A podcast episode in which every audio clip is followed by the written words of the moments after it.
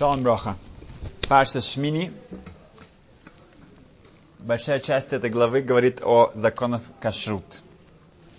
Мне довелось на этой неделе учить книжку Ховецхайма, называется «Двар Бито». А, все знают, что Ховецхайм за свою жизнь успел написать целое количество разных книг и майморим, небольших изданий. И все, что он писал, это не как некоторые пишут то, что им нравится, или то, что их интересует. Он писал только о том, что он считал нужно для его поколения. Он писал про законы Лошанара, злословие, потому что он чувствовал, что это что-то, что в его поколении было очень запущено. Также он писал, написал книжку Махана Исраиль, которая говорит о кантонистах, о э, еврейских э, мальчиков и мужчин, которые э, против их воли были в армии десятки лет, описывая точно, на что, за что им нужно держаться. Также он написал про цниус, про скромность для женщин и э, про кашрут. Эта книжка, которая попала в мои руки, называется «Двар биито», э, вещь или слово в свое время. И она говорит именно о кашруте. И у Хоцхайма потрясающий талант. Он это настолько приводит к каждому, что человек действительно чувствует. И у него есть очень много машалим, разных э, аллегорий, которые действительно заходят в сердце. Если я вас спрошу, как это может быть, что человек, который очень строго э, всю жизнь свою соблюдал все законы кашрута, кошерной еды, действительно, когда он покупал еду, когда он э, э, в своей кухне, в местах, где бы он ни был, всегда он проверял все, и э, у него были самые высокие стандарты кашр, кашрута. Как это может быть? Через 120 лет, когда он попадает на, то, на следующий, следующий мир, ему будут обвинять, что он виновен в том, что он эм, ел некошерно. Объясняет Хавицхайм, это да, возможно. Так как весь еврейский народ, мы все одна часть, мы все как один человек, и мы отвечаем друг за друга. Поэтому те люди, у которых есть в их эм, возможность, есть э, силы э, помогать другим, чтобы они кушали кошерно, и это не делается, то в тот момент человек, эм, у него появляется эта вина, он провинился, и это засчитывается ему, как будто бы он сам ест некошерно. Э, Хоцхайм описывает, что в его время был такой феномен, множество людей постоянно переезжали из места на место, было очень много бездомных, было всяких бродяг, и у этих людей было очень-очень большие испытания насчет кошерной еды. И видно, что было действительно таким метнодидим, целое количество, огромное, огромное количество людей, которые были, переходили из города в город. И он говорит, что если общины, которые не попадают, они не заботятся о том, что у них будет кошерная еда, он мотивирует людей ходить по, из дома в дом, собирать деньги на это, какие-то фонды, чтобы была какая-то кухня, где они могли туда всегда обратиться. Потому что если они это не делают, эти люди, они попадают в какие-то места, где у них нету кошерной еды, и в конечном итоге они кушают не кошерно, то это будет ложиться на головы тех общин, которые этим не занимаются. Um, и я подумал, что на самом деле в наше время есть немножко, это другая ситуация, но в каком-то смысле у многих людей есть возможность подвинуть и постараться так, чтобы больше людей соблюдали кашрут. Во многих местах, в России, в Германии, в Америке, возможно, в Израиле это немножко по-другому, тут нужно стараться, чтобы кушать не кошерно, да, но есть э, есть маца на, на, на Песах, есть, есть еще места, где можно э, тоже постараться. Но есть за границей, это гораздо более, эм, мы можем найти, эм, где это актуально. что если бы в общинах предлагали бы еду кошерную, кошерное мясо, например, дешевле, да, или хотя бы по той же цене, а еще лучше, дешевле, чем других в некошерное, то многие бы люди, они бы выбрали кошерную еду. Да. Есть люди, которые считаются потеряны, хасвашон, и их это не интересует. Но есть очень большое количество семей, которые уже по привычке из-за из незнания, из-за эм, э, тех мест, в которых они были до этого, у них не было доступа к кошерной еде. И они к этому уже привыкли, свыклись к этому. Но если, опять же, сделать целую такую рекламу и такую кампанию, что показать, что это да, доступно, это доступно и по цене, и по всему, и это община, и это индивидуальные люди тоже могут это сделать, э, то это может открыть целый эм, эм, доступ. Эм, и это был бы первый шаг для людей, для целых семей, эм, который, во-первых, не кошерная еда, это каждый кизает, каждый кусочек от этого, это человек нареш, э, делает запрет. Это не то, что, что человек говорит, окей, ну я ем не кошерно. Нет, имеется в виду, что каждый раз, что человек кладет в свой рот некошерную еду, он нарушает что-то. Рассказывает Рабхайм Воложина, когда он был в одной забегаловке, и подошел религиозный еврей и попросил, э, заказал какое-то некошерное вино, э, то эм, Рабхайм Воложина запретил продавцу, который был евреем, дать ему это. И тот сказал, что что вы от меня хотите, Рошишивы? Я не соблюдаю кашут, я не, я не соблюдаю Тору. Я ушел, я пикорис, я ни во что не верю. На что Рабхайм Воложина сказал ему, что за каждую кусочек, за каждую глоток ты будешь отвечать, за каждую вещь, э, что ты не сделал благословения, за каждую вещь, то, что ты решил, что ты не соблюдаешь, это, это тебя не освобождает ни от чего. Настолько производное впечатление, что он начал соблюдать опять. Имеется в виду, что здесь человек, во-первых, это запреты, во-вторых, это тимтум галев.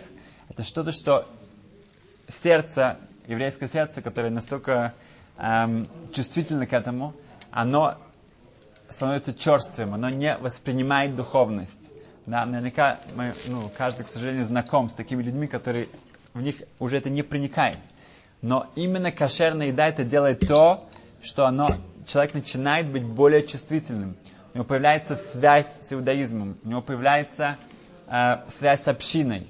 Он начинает это делать, даже если он начинает только дома это делать, это уже очень большой шаг.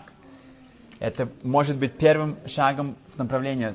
Очень много э, раввинов считают, что это один из первых вещей, что человек должен соблюдать. Хотя у нас есть шаббат, у нас есть другие э, э, фундаментальные э, вещи, но это что-то, что человек будет работать над этим каждый день, он эм, эм, постоянно эм, конфронтация у него с такими испытаниями, что ему купить, что ему скушать, что нет. Если он учит себя контролировать и, и выбирать именно то, что ему разрешается, это ему эм, э, дает огромную мотивацию и силу продолжить дальше.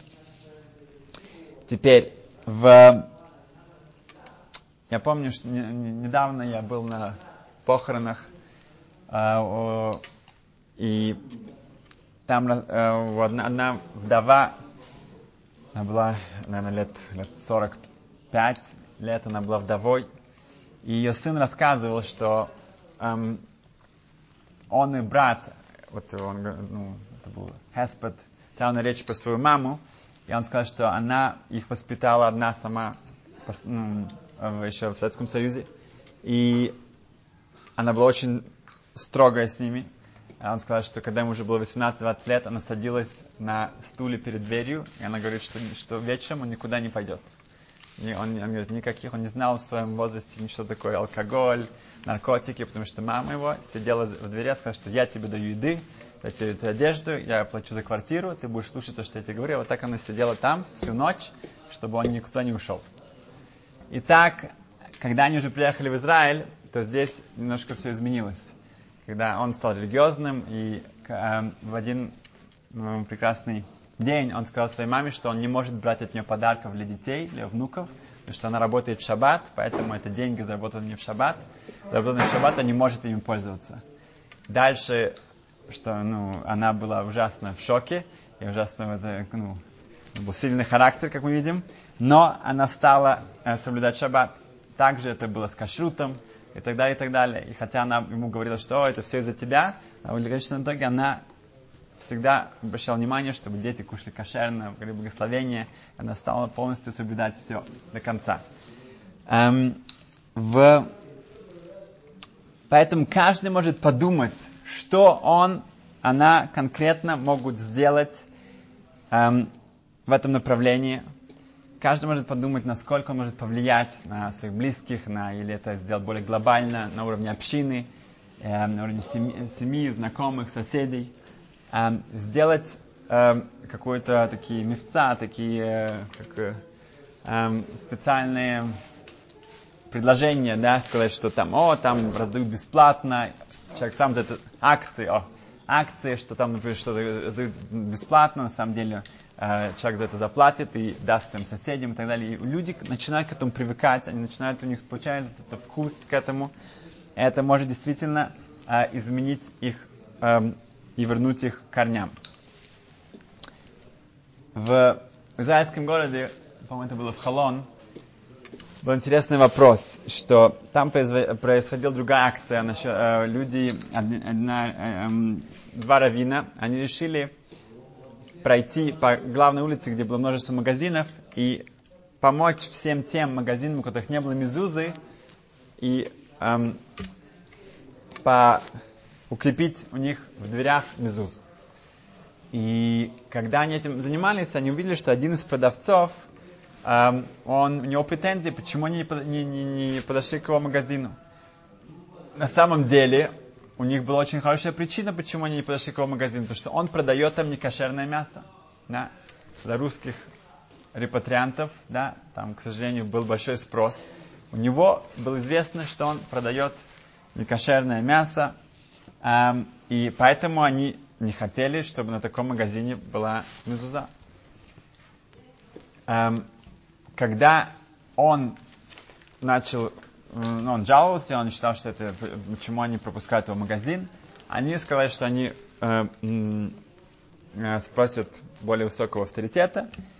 И хотя были разные мнения, но, насколько я помню, это был Рабляшев, он сказал, что нет. Хотя можно было сказать, что это место, это место, там, где происходят запрещенные вещи.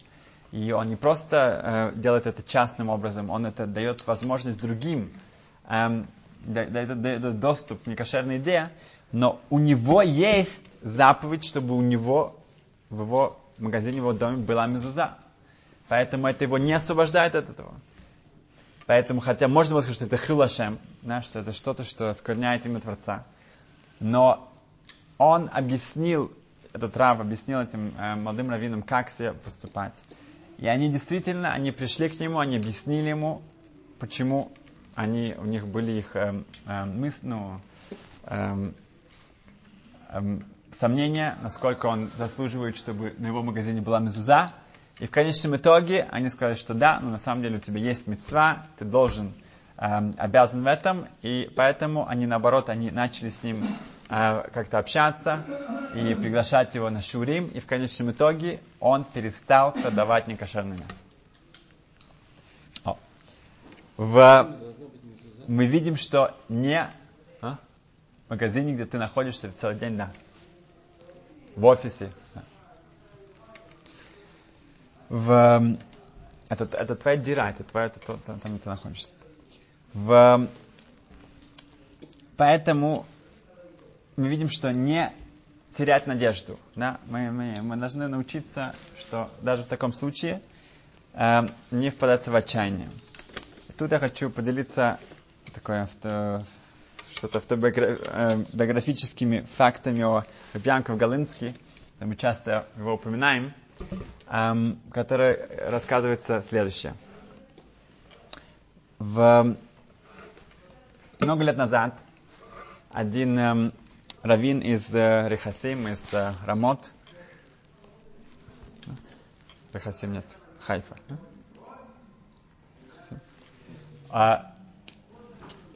Под Хайфой, да? Окей. Okay. И Раф Фридман, он путешествовал в Америку. В те времена нужно было, это было уже, наверное, 35 лет назад. Он летел через Европу. И когда в очереди к, уже по пути на самолет, эм, каждый должен был предъявить билеты. Билеты были в те времена с такими, нужно было отрывать, и у них были целые такой целый, ну, эм, набор разных эм, э, надписей и формуляров. И за ним он увидел, что стоит Рабьянков Галинский. Когда, перед ним. Когда пришла его очередь, он показал свой билет. И тут эм, этот клерк, этот, который принимал его, он что-то очень нахмурился и говорит, что у вас недостаточно, у нас не хватает тут э, такого билетика с подписью. Это, это я не могу вас э, пустить на самолет. Эм, Рабиан Главицкий не, ну, не говорил по-английски, но он понял, что в чем проблема. И эм, он повернулся к этому Рафридману и сказал ему одну вещь. Говорит, что если Ашем хочет, да, тогда я полечу. Окей? Okay? Так и скажи ему, что если Ашем хочет, я буду там. Окей? Okay? А Рафридман не решил, решил, что лучше не переводить ему. Это, это только может его разозлить. Но сам он зашел, у него с билетом все было нормально. И так эм, он пошел, они собрали группу, помолились Мариф там, э, вечернюю молитву. И потом они уже поспешили заходить на самолет. Когда он зашел на самолет, кто там сидит? Янков Галинский. Говорит, о, садись со мной. Я же тебе сказал, если Ашем захочет, значит я буду здесь. И тут он скажет, что я хочу поделиться с тобой, откуда у меня такая муна, откуда у меня такая вера, сильная вера. Эм, говорит Иван так, что я учился в Белосток, и там в вот, известной Ишиве Навардак, Навардак он известен своим ударением на иммунный бетохан, на уверенность Творца.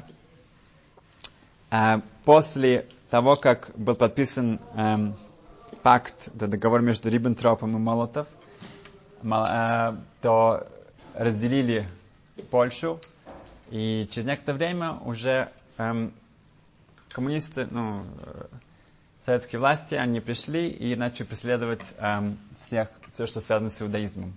И через некоторое время уже группа Бахурим, этих э, ребят из Ишивы Навардыка, вместе с Ягом Галински, они были в поезде, направляющемся в Сибирь. Говорит, в Сибирь это было неделю они были в этом поезде, им даже не давали выйти для таких человеческих нужд. Это, это было невыносимо, как там было, это запах, все было, было э, не передать, как... Э, но когда они приехали туда, они вышли, они поняли, что на самом деле может быть еще хуже. Это был холод, это была работа каторская, э, и там он был 15 лет – в течение 15 лет он был в Сибири.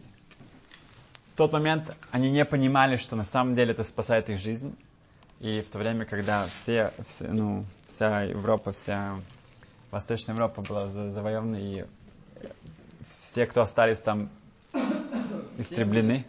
Ну, да, просто он остался еще дольше.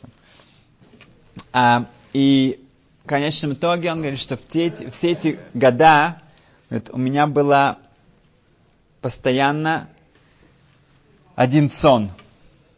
Один сон постоянно про, про, возвращался ко мне все время, все время, говорит Иоанн Каминский. Это было, что в один день, это мне снилось, я выйду отсюда, я встречу свою маму, я поцелую ее руку и скажу ей, мама, мама, моя мамочка, скажу, хочу тебя поблагодарить, что ты экономила каждую копейку не позволял себе ничего, чтобы у меня был меламет, чтобы у меня был учитель, который меня учил Торы. Я благодарю тебя за все это. Это эм, то, что его сопровождало всю эту каторгу. Далее, когда в конечном итоге он попал через Узбекистан, через Амаркан, он попадает в Эрец в Израиль, там он не встречает, он не встречает свою маму, не встречает своего папу, не своих братьев, не своих сестер, потому что все, все остались там и уже никуда он никогда с ними уже не встретился. Эта трагедия, когда он был совершенно вот один, в его одиночестве, она настолько эм, его эм, затронула, что он не хотел больше жить. Говорит, дошел до такого, что ему не интересовало больше продолжать свою жизнь. Эм, и когда у него полный был юж, полное отчаяние, он, ему посоветовали сходить в Казаныш. Он отправился в Казаныш, в брак. И когда все ему рассказал, то Хазаныш сказал ему, что я хочу тебе рассказать, хочу тебе раска- эм, поделиться с тобой одним рассказом. Это, возможно, даже мы уже рассказывали это здесь, но в этом контексте это звучит совсем по-другому. Он говорит, в Литве был один еврей, который был эм, хор- ну, особенный такой, хороший бизнесмен. Эм, его эм, план был каждый год, он одалживал большую сумму денег, он э, ездил на Ярит, мясо, ну, ярмарку, ярмарку, большую ярмарку. Там он э, закупался разные-разные товары и возвращался обратно к себе. И в течение года он продавал этот товар, от, э, возвращал все свои долги и также оставалось достаточно для всей своей семьи. Один год он заболел, и не было выбора. Пришлось, он спросил свою жену, согласна ли она, чтобы она поехала вместо него. Она понимала, что у них нет выбора, поэтому она согласилась и отправилась с большим эм, э, сумочкой с деньгами. Она отправилась в, э, в Каунус, Ковна, на эту большую ярмарку. Приехала туда, там было огромнейшее столкновение людей. Она очень устала после всего. И она ходила туда-сюда, она очень переживала, нервничала. В один момент она упала, она потеряла сознание. И когда она пришла в себя, ей помогли. Она встала, она побежала э, ну, найти какой-то товар. Когда она уже нашла какого-то э, купца, с которым она договорилась о цене, она обнаруживает, что денег нет. Вот этот вот, э, называется, сакит, мешочек, да, такой со всеми монетами, он пропал. Она в полной истерике, она опять чуть ли не падает в обморок, она бегает, кричит, э, бежит по всей этой ярмарке, все стараются ей помочь. И кто-то говорит, да, он видел, что какой-то человек поднял какой-то пакет с деньгами, эм, эту сумочку, и они значит, стараются его найти. Конечном итоге они действительно находят еврея, который нашел это, и он действительно сознается, что он действительно нашел.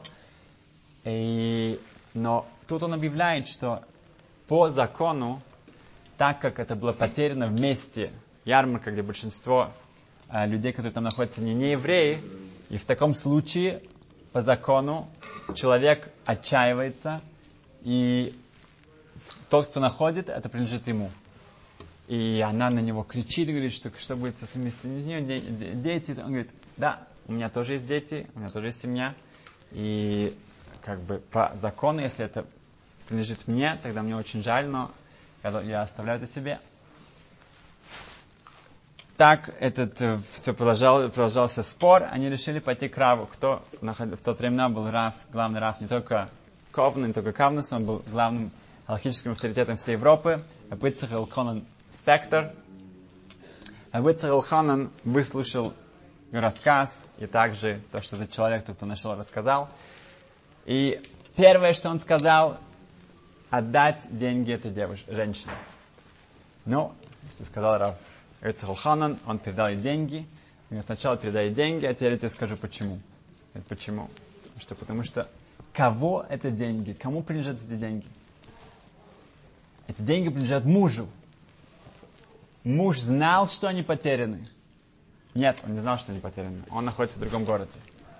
Так что у нас есть отчаяние, то, что отчаялся муж от этих денег. Нет, нет, потому что он не знает об этом. Поэтому у тебя нет права на этих деньги, потому что ты их нашел до того, как их байлим, до того, как их хозяин отчаялся. Как говорит ему Хазаныш, Яков Галинский, что то же самое здесь. Эм, он взял его руку, э, я говорю, смотри, ты не хозяин отчаиваться. Он сказал этому Янкову. что ты хозяин этого мира, ты хозяин своей души, ты хозяин своего нет. Есть Творец, да, и Он хозяин всего, поэтому нету никакой причины, нет никакого права тебе отчаиваться даже в такой ситуации. И он говорит, что вот эта сила, она дала мне огромнейшую такой пуш, такую мотивацию для бетохан, для уверенности, э, пования на Творца в любой момент. И когда я пошел на самолет, мне сказали, что я не смогу с этим билетом, у меня нету э, достаточно документов, билетов для этого. Поэтому у меня не было никакой э, даже мысли отчаиваться. Потому что если Ашем захочет, значит я буду там. Итак, поэтому то, что относится к нам самим и также к нашим близким и, и, дальним, эм, нужно не отчаиваться, нужно стараться максимально помочь каждому из тех, кому можем помочь. И как Фацхайм э, говорит нам, угрожает нам, что если нет, то мы тоже будем полностью ответственны за тех, на которых у нас было какой-то э, шанс, какие-то возможности повлиять на них и поднять этих людей, как-то их направить в правильное, направ... на, э, правильное направление. Поэтому без Сашем никогда не отчаиваться, идти вперед, и без Сашем будем на целях. Преуспеем. Спасибо. Счастливо.